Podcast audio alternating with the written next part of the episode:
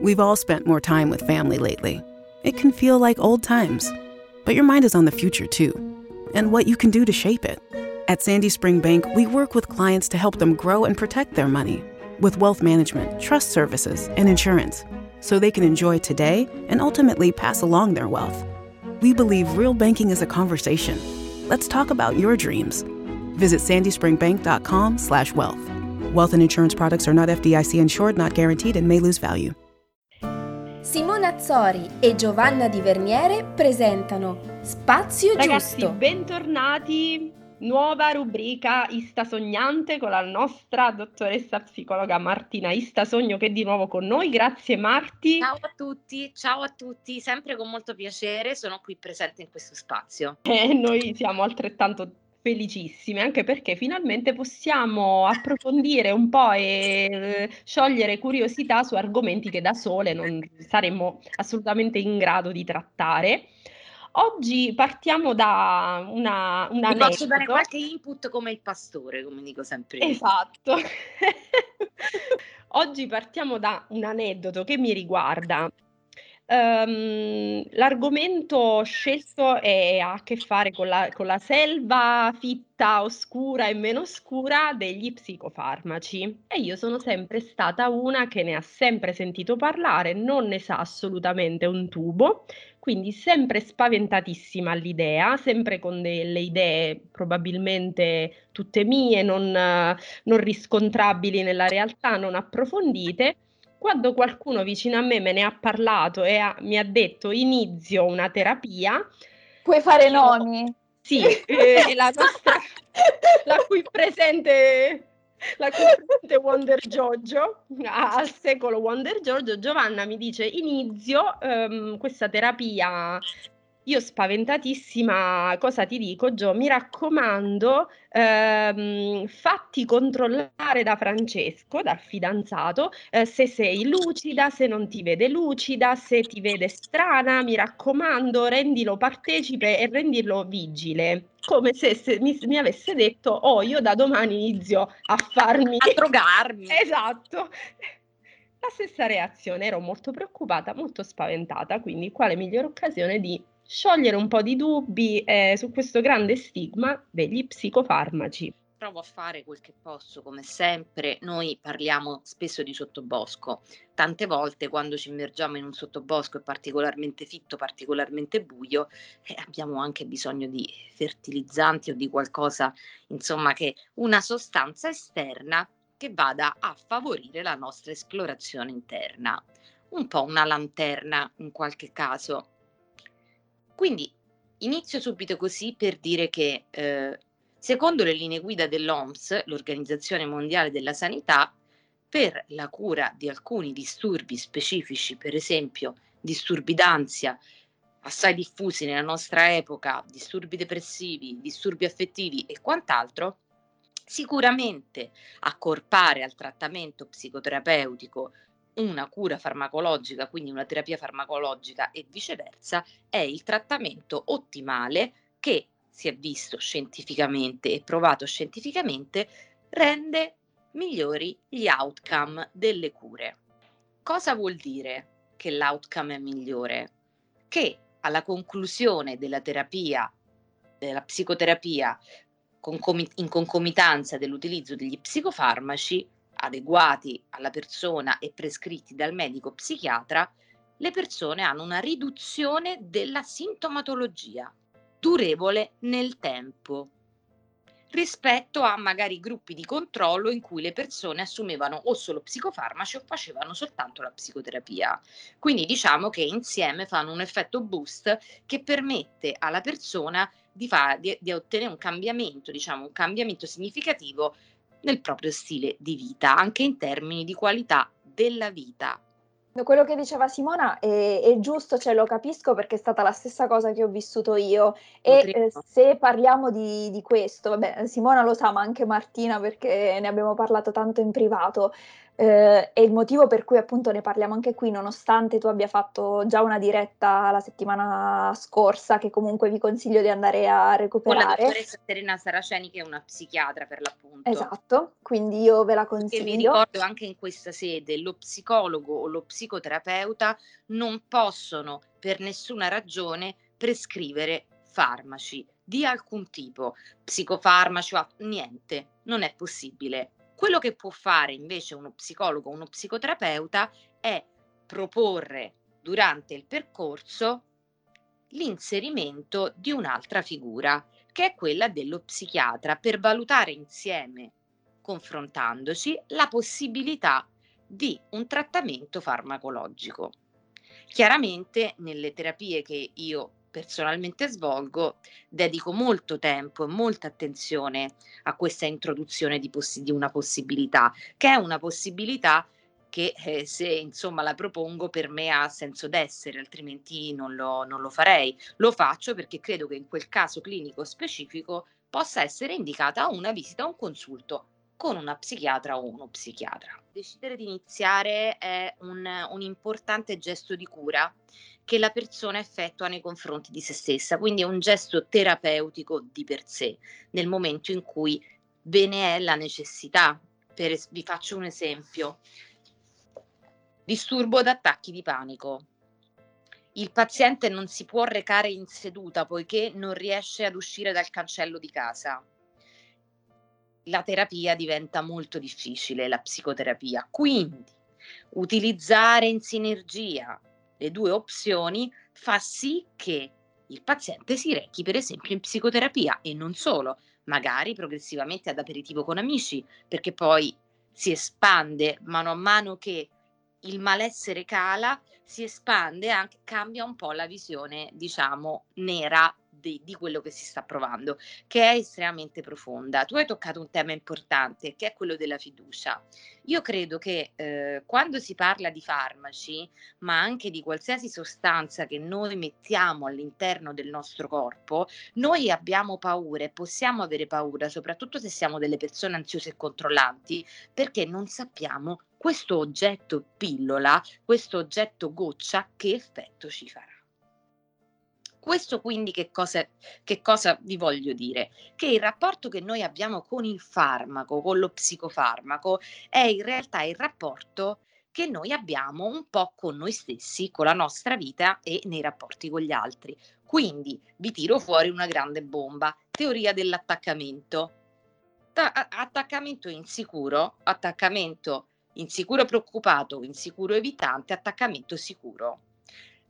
È raro che una persona con l'attaccamento insicuro abbia necessità di assumere psicofarmaci, di solito, però ne, nelle persone insicure evitanti tutto proprio no, no, no, no, assolutamente no, no, no, no, io devo stare distante dall'oggetto perché può essere pericoloso per me.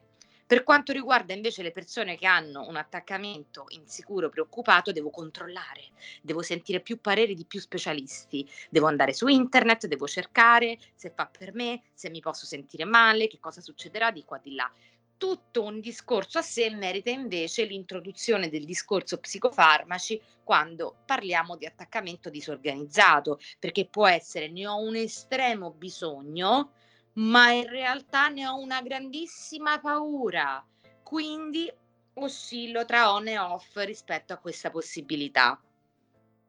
Quindi ci tengo a sottolineare che il rapporto che noi poi abbiamo con gli psicofarmaci che assumiamo è molto simile al rapporto che noi abbiamo nel, con le nostre figure di attaccamento, siano partner, siano amici. Eh, è molto bello ed interessante perché questo è un discorso che si approfondisce durante una psicoterapia quando c'è l'ingresso della, della psichiatra o dello psichiatra e dello psicofarmaco. Lo stigma invece che ruota intorno a questa categoria di farmaci, che sono farmaci come tutti gli altri, affonda delle radici culturali importanti anche nella storia della psichiatria, perché noi ricordiamo c'è stata una legge chiamata legge Basaglia. Quando noi parliamo di psicofarmaci, si fanno anche dei passi indietro. negli anni 70, negli anni 80 lo stigma era elevatissimo, non che ora non ci sia, ora è tutto segreto, anche perché siamo nel pieno capitalismo, dobbiamo produrre, è impossibile che noi non produciamo, quindi tantissime persone fanno uso di psicofarmaci e neanche lo dicono per paura di essere giudicate. Soprattutto si è vista un'impennata durante il periodo del Covid, durante la pandemia e poi anche con il post pandemia, diciamo dopo l'acuto del primo lockdown, un aumento costante del consumo di ansiolitici, la, eh, la, categoria di farmaci di cui tu mi parlavi, quindi l'Oxanax o il, vi dico dei nomi commerciali, l'Exotan, l'N, eh, l'Ansiolin, il Valium e tutto ciò che ne concerne e soprattutto una categoria di farmaci ipnotici simili benzodiazepinici che servono per il mantenimento del sonno, perché come noi sappiamo dalle ricerche eh, questa pandemia a livello di sonno ci ha distrutti in tutti i sensi. E in realtà i dati ci dicono che tantissime persone nel mondo fanno uso di psicofarmaci e ci dicono anche che gli ansiolitici e gli antidepressivi sono la categoria di farmaci in assoluto più venduta dopo i farmaci che servono per il diabete, per le malattie cardiovascolari. Quindi una boccettina di Xanax viene stravenduta e ci tengo anche a fare una precisazione, gli ansiolitici, le benzodiazepine, spesso e volentieri nel mercato nero, quindi anche nel deep web, vengono acquistate da adolescenti per avere il cosiddetto effetto sballo. E questa è una cosa molto grave, una cosa assolutamente da tenere sotto controllo. Per questo è necessaria la prescrizione medica di uno specialista, specializzato, un medico chirurgo specializzato in psichiatria per avere una giusta prescrizione tarata su diagnosi, personalità, funzionamento, quindi anche della personalità e sintomatologia. Poi non è che una cura di psicofarmaci dura in eterno, cioè quello che ogni medico o anche lo psicoterapeuta auspica è che la remissione dei sintomi avvenga in senso piuttosto rapido e poi c'è una graduale dismissione, anche perché nel periodo di assunzione dello psicofarmaco, dello, psico, dello psicofarmaco tante difficoltà vengono meno perché la paura si abbassa, la sintomatologia si abbassa e quindi noi apprendiamo un altro modo di stare al mondo, un modo di stare al mondo meno spaventato dai nostri sintomi, soprattutto quando si parla di ansia o depressione. Chiaramente gli psicofarmaci sono una categoria molto ampia. Ci sono farmaci che servono per la depressione, che vengono anche impiegati per il trattamento dell'ansia generalizzata. Ci sono antidepressivi che vengono impiegati abitualmente per il trattamento degli episodi depressivi, poi ci sono gli stabilizzatori dell'umore, poi ci sono gli antipsicotici. Possiamo proprio, cioè un, una, gross, è un, una grossissima categoria. Gli antidepressivi spaventano, spaventano perché?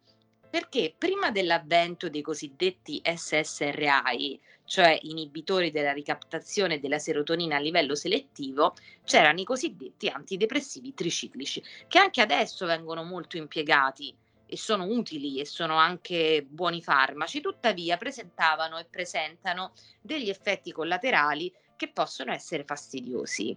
Per esempio, eh, un po' il, il, il torpore, questa cosa qua, oppure dire ah, non so se voi avete mai sentito nelle vostre conversazioni, anche quando eravate piccole, sai, prende psicofarmaci, dorme tutto il giorno, Eh, è sì, ingrassato, è ingrassato Sempre, sempre. ovvio. Esatto. Vabbè, ma quello è proprio classico, si vede, prende psicofarmaci, guarda Eh, come è combinato. Guarda come si è gonfiato. eh, guarda come si è gonfiato, Eh, purtroppo prende degli antidepressivi perché ha avuto una forte depressione, è quasi letargico ah, praticamente, poi posso è dire, sempre detto lavoro. tipo, sempre detto, quello prende psicofarmaci, sempre come se prendesse Ma la casca, la... cioè.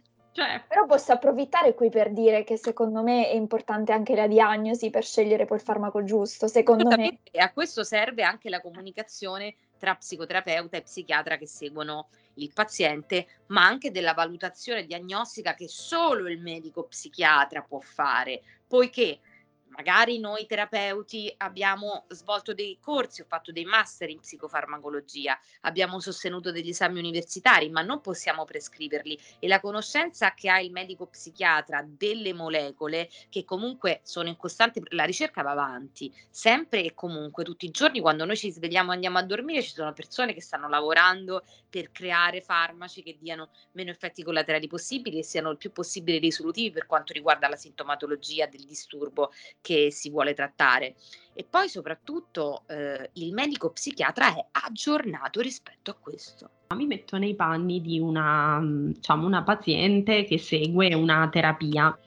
Eh, sembra magari una domanda un po' scontata, però mm, mm, cioè, per me non lo è, quindi credo che po- potrebbe essere una curiosità di molti.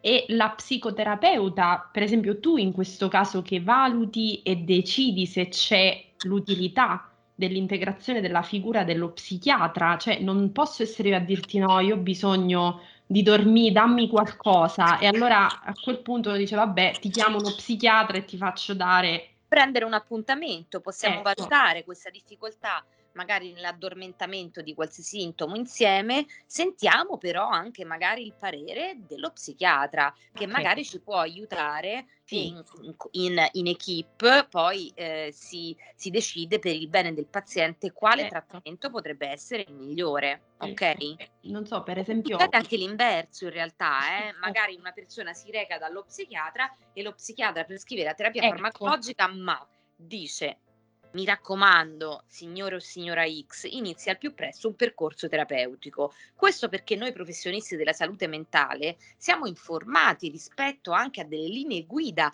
che ci dà l'Organizzazione Mondiale della Sanità, che noi non possiamo bypassare per credenza personale.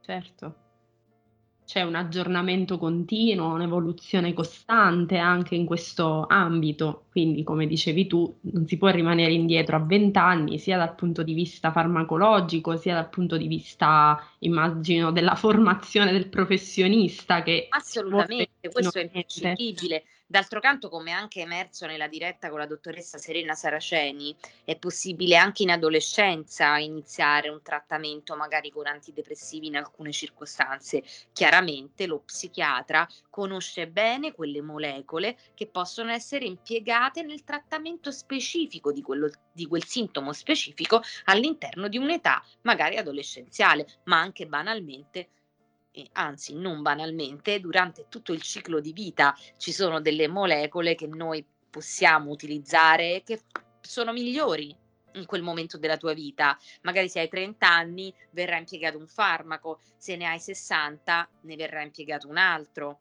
o ad un altro dosaggio, poiché mano a mano che il nostro organismo cambia, anche i nostri recettori di ne- neurotrasmettitoriali hanno delle evoluzioni e quindi il medico psichiatra sa prendere delle decisioni sulla base dei suoi studi, che comunque sono lunghi studi. Il medico psichiatra è affidabile, non è colui che ti seda, non è una figura spaventosa che ti seda o che ti dà qualcosa che ti farà del male mm. o che ti rovinerà la vita. Perché? Altrimenti i psichiatri vivrebbero la loro vita sempre in guaio. Sì, ci sono proprio delle immagini sbagliate che ci vengono anche la nel cinema, no? Per esempio. Sì, film, letteratura, è un disastro. Sì, cioè eh, i medici che intervengono in Shutter Island sembrano tutti dei folli che devono curare altri folli e quindi tu... Cioè, bravissima, mi hai fatto un esempio veramente lampante. Shutter Island non è una narrazione che si svolge ai giorni nostri. Infatti, l'antipsicotico che Leonardo DiCaprio assume eh, durante insomma, la narrazione durante il film è un vecchio, vecchissimo antipsicotico che adesso viene raramente impiegato in quel tipo di problematiche di psicopatologie, poiché c'è stato l'avvento di un'altra categoria di farmaci chiamata antipsicotici atipici che danno minori effetti collaterali. Quindi anche per quanto riguarda l'utilizzo della categoria farmacologica degli antipsicotici, noi dobbiamo fidarci del medico psichiatra, poiché sovente, soprattutto quando si tratta magari di disturbi d'ansia, di depressione con una componente magari ossessiva, aggiungere un piccolo granellino di sale di antipsicotico facilita invece l'azione dell'antidepressivo, ma questo il paziente non lo sa, quindi è molto spaventato nel momento in cui magari lo psichiatra prescrive in concomitanza all'antidepressivo anche l'antipsicotico. E questa infatti è stata una delle domande che ci sono state rivolte a cui la dottoressa Serena Saraceni ha risposto con finezza medica, nel senso state tranquilli nel momento in cui questo avviene perché serve per potenziare invece l'azione di quest'altra molecola qua. Infatti il dosaggio di antipsicotico è bassissimo in quei casi. Però la paura è tanta perché noi non sappiamo che effetto ci farà. Resterò me stessa? O me stesso? La mia personalità cambierà? Rimarrò sempre quella che sono? La risposta è sì. Altrimenti, sia noi terapeuti che i dottori psichiatri, eh, saremmo dei mali non esisterebbe, se voi ci pensate, non esisterebbe più il disagio mentale. Mal- non esisterebbe più. Vero. Perché ci sarebbe la pillola magica, mentre la pillola magica non esiste, così come non esiste la psicoterapia magica. Esiste però la possibilità di avvalersi di alcuni strumenti che possono facilitare il percorso di cura e renderlo più valido. No, ultima domanda, perché so che non abbiamo tanto tempo e mm, vorremmo approfondire, io vorrei star qua come sempre, ore a parlare, a, a chiedere, a domandare. Domandatemi tutto quello che volete. Dipendenza da psicofarmaci uno, se si inizia un trattamento con un antidepressivo, ci sentiamo al telefono, dimmi quello che senti e poi ci rivediamo tra due o tre settimane, perché come noi sappiamo gli SSRI, soprattutto come categoria farmacologica, impiegano un pochettino per fare effetto, a differenza invece degli ansiolitici che sono molecole che creano dipendenza. Noi possiamo affermare che e questa è un'affermazione scientifica provata, che gli antidepressivi non creano dipendenza, le benzodiazepine sì. C'è scritto sul foglietto illustrativo di ogni benzodiazepina che il trattamento con la benzodiazepina varia dalle 4, 8, massimo 12 settimane e poi la dismissione con, al, con eh, l'aiuto del medico psichiatra si fa un progressivo pro- programma di scalaggio poiché poi insorge un altro fenomeno che si chiama fenomeno della tolleranza con questa categoria di farmaci. Quindi bisogna alzare la dose per continuare a sentire l'alleviamento sintomatologico che si sentiva invece in precedenza con l'impiego di una dose minore. Le benzodiazepine andrebbero uh-huh. al bisogno però c'è anche da fare una precisazione che abbiamo anche fatto nella diretta. Per esempio, all'inizio di un trattamento con antidepressivi, molto spesso viene prescritta anche una benzodiazepina, sia da prendere al bisogno magari prenderla anche tutti i giorni quando si inizia il trattamento farmacologico con l'antidepressivo. Poi gradualmente va scalato nel momento in cui l'antidepressivo inizia a fare effetto, perché come vi ho detto impiegano un po' di tempo questi farmaci. Eh, all'interno delle vescicole sinaptiche ci mette un po' a lavorare la molecola. Immaginate eh, tutti eh, muratori o comunque lavoranti con lo zainetto tipo siamo che fatti così. serotonina possibile. Ci mettono un po' vanno al lavoro tutte le mattine esplorando il corpo umano. Versione, esatto. versione psiche. Bellissimo. Probabilmente anche spiegato così può far meno paura poiché sappiamo come va ad agire un farmaco del genere poi dipende anche quali sono i recettori che, che, stimola un farmaco. Non è che tutti gli antidepressivi sono semplicemente agonisti serotoninergici, vanno poi magari alcuni a, ad avere effetti, magari come dicevamo nella diretta, eh, su, a, a, fare da agonista eh, istaminergico. Quindi, sai, gli antistaminici provocano un pochettino di sonnolenza. Per questo, se magari eh, la persona che si reca dallo psichiatra fa un lavoro in cui deve essere abbastanza vigile, lo psichiatra sa cosa fare. Nessuno, nessun eh. medico psichiatra metterebbe mai in pericolo il soggetto che ha davanti. Eh. Anzi, il trattamento farmacologico è tarato sulla persona che ha, che ha effettuato con lo psichiatra la visita specialistica. Chiaro. Sempre di dare fiducia e di togliere il demone eh, perché noi stiamo andando avanti eh, nella, eh, nel tempo, eh, siamo nel 2021, a me eh, a volte sembra assurdo che noi ci ritroviamo a lavorare in tali condizioni, ma capisco anche che l'informazione rispetto a queste categorie di farmaci è molto discordante, soprattutto da parte magari di eh, persone adulte che si sono vissute tutta un'epoca che magari noi non abbiamo vissuto dove venivano impiegati dei farmaci diversi ed effettivamente vedevano delle persone essere un po' traballanti nell'andatura, un po' sonnolenti, un po' così, quindi magari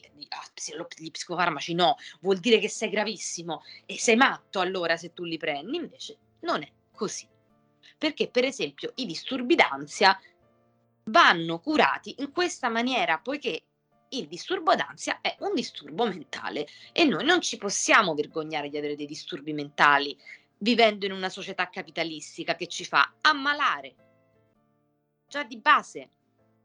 Io vorrei concludere anche dando un consiglio invece a chi non è professionista, a chi magari vive un'esperienza come la mia, diciamo sulla mia esperienza e dire che nel momento in cui ci ritroviamo accanto magari una persona che ha un momento di, di difficoltà, eh, dare un consiglio ma comunque distaccato, perché a me è capitato tante persone mi hanno detto no, evita i farmaci, prendi, prendi un integratore per l'ansia. E, Esatto, e a volte non, non aiuta perché credo che in un momento di, di ansia o di depressione, in un momento di difficoltà di una fragili. persona, esatto, si è molto fragili e si fa molto affidamento alle persone che si hanno intorno.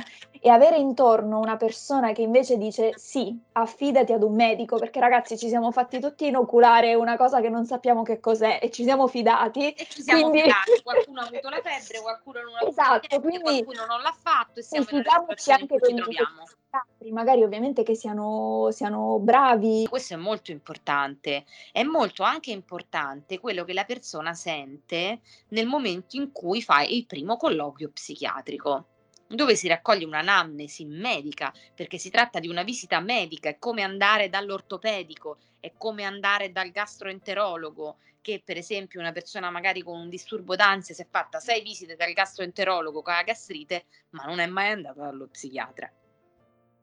È una visita medica, è una visita medica e tutti i medici agiscono eh, eh, secondo il loro codice deontologico, hanno delle responsabilità, non vi lasciano nei guai, nessuno avvelenerà nessuno, anzi i colloqui con lo psichiatra o con la psichiatra sono sempre molto belli mese dopo mese, poiché ci si accorge dei progressi che si stanno facendo. Questo avviene soprattutto quando le due figure, sia il, il terapeuta che lo psichiatra, lavorano in sinergia e io la trovo una cosa molto importante perché quando si tratta di eh, essere professionisti della salute mentale è bene non voltare le spalle all'altro o all'altra figura. Io ci tengo tanto a questo perché purtroppo mi è successo varie volte nella vita invece di avere dei colleghi del tutto scettici e di eh, magari eh, continuare delle psicoterapie forzando moltissimo la, par- la cosiddetta parte sana del paziente. Ce la puoi fare da solo, ce la puoi fare da solo, ce la puoi fare da solo.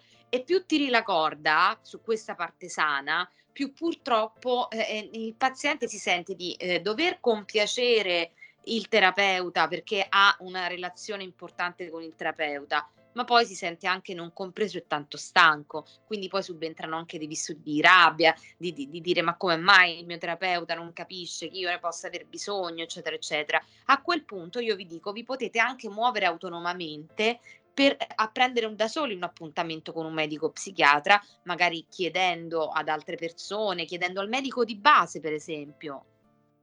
Perché come ha detto Serena che è una psichiatra, molti medici di base chiaramente sono dei medici, quindi possono prescrivere degli psicofarmaci, diciamo quelli più diffusi e quelli che provocano meno effetti collaterali, ma non sappiamo cioè sarebbe meglio recarsi in visita psichiatrica.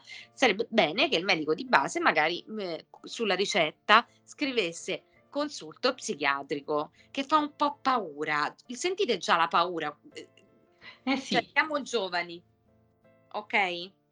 Professionisti aperti alla comunicazione perché possiamo accedere ai social, possiamo anche accedere ad articoli di ricerca. A me capita molto spesso di pubblicare magari nelle mie stories articoli di ricerca scientifica che sono stati pubblicati sulle maggiori riviste certo. che si occupano di salute mentale. Quelle non sono fesserie.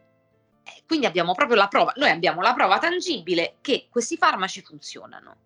Il meccanismo d'azione non è ancora del tutto chiaro, ma funzionano. E quindi perché non provare? Poi si può sempre tornare indietro, eh? non è che una volta che lo fai tu sei imprigionato all'interno del tunnel degli psicofarmaci, puoi anche prendere la decisione di non farne uso. La responsabilità sta al soggetto di prendersi cura di sé sempre e comunque, di interfacciarsi sempre con il proprio psichiatra e il proprio psicoterapeuta per valutare anche nel tempo l'andamento della cura, se gli obiettivi sono stati raggiunti, qual è la sintomatologia residua, come intervenire sulla sintomatologia residua. È importante, quindi ca- comprendo e capisco tanto la paura, però io mi sento di dire che eh, quando si è monitorati da professionisti della salute mentale non bisogna avere paura. Provarla è normale, è normalissimo, perché noi siamo figli di una cultura differente, noi siamo i figli degli anni Ottanta e negli anni Ottanta i triciclici spopolavano, spopolavano tantissime categorie di farmaci che adesso vengono usate raramente per le depressioni resistenti, ma sempre ad altri dosaggi, sempre con accortezza clinica medica, con un'anamnesi che il medico fa molto approfondita. Non temete, perché il medico sa ciò che fa. Sì, come ho detto nella puntata precedente con Joe, dove abbiamo cercato di eh, mh, svelare un po' il lato più positivo del sesso, della sessualità, perché siamo figli di una cultura che ha trasmesso il sesso sempre solo come rischio, pericolo, ehm, mezzo per procreare in modo indesiderato. Allora, Con abbiamo... tutto poi il terrore delle malattie sessualmente eh, trasmissibili certo. dell'epoca, per esempio, per citarne una, eh, esatto. è, è l'HIV di cui noi vedevamo da piccole gli spot terrifici. Esatto, con l'omino viola. No, sì, esatto. L'alone, cioè, viola. era strettamente connesso all'omosessualità, come se fosse stata una cosa esclusiva. Ah, esatto. Eh, del drogato dell'omosessuale, era proprio... Il diciamo, dell'omosessuale, esatto. quando in realtà non è così. Esatto, quello che entrava a San Patrignano, sicuro, c'ha l'HIV, ecco, e quindi eh, io ho detto siamo un po' una generazione Titanic, perché a parte che ci identifichiamo con questo Titanic, cast, eh, perché stiamo lì in, affond- in affondamento, qualcuno ci deve salvare, nel senso che il passato è alle spalle, ma il futuro lo vediamo, ma non stiamo ancora arrivando e quindi stiamo un po' in mare aperto. Sì, in un mare aperto che può essere anche generatore però di possibilità con timore, eh, per carità. Esatto, l'ho detto, ci sono tante scialuppe, ci sono tante possibilità che non sono per forza l'America, ma tante altre cose che si possono raggiungere. Per esempio, guarda, gli psicofarmaci non sono l'America perché non è che ti vanno a risolvere dei, dei problemi di personalità o cambi, o sei semplicemente tu. Cioè, allora, mi viene da dire una cosa, eh, in questi ultimi anni... Eh, io sono, sapete, una grande appassionata di cosmetica, di rossetti e quant'altro, no? Eh, questi meravigliosi rossetti, My Lips But Better. Quindi un po' questo effetto mm. vede, non si vede nude e io vi posso dire eh, tranquillamente anche per un'esperienza personale che eh, se si ha un disturbo d'ansia, se si ha un disturbo depressivo, non pensate che la pillola vi, eh, eh, vi faccia da rossetto rosso sfavillante, è semplicemente My Lips But Better. Grazie per queste rubriche e noi non vediamo l'ora di saltare alla prossima. Noi ci ritroviamo sempre qui nel nostro e nel vostro spazio giusto. Alla prossima puntata. Ciao, Ciao. ragazzi, è stato un piacere.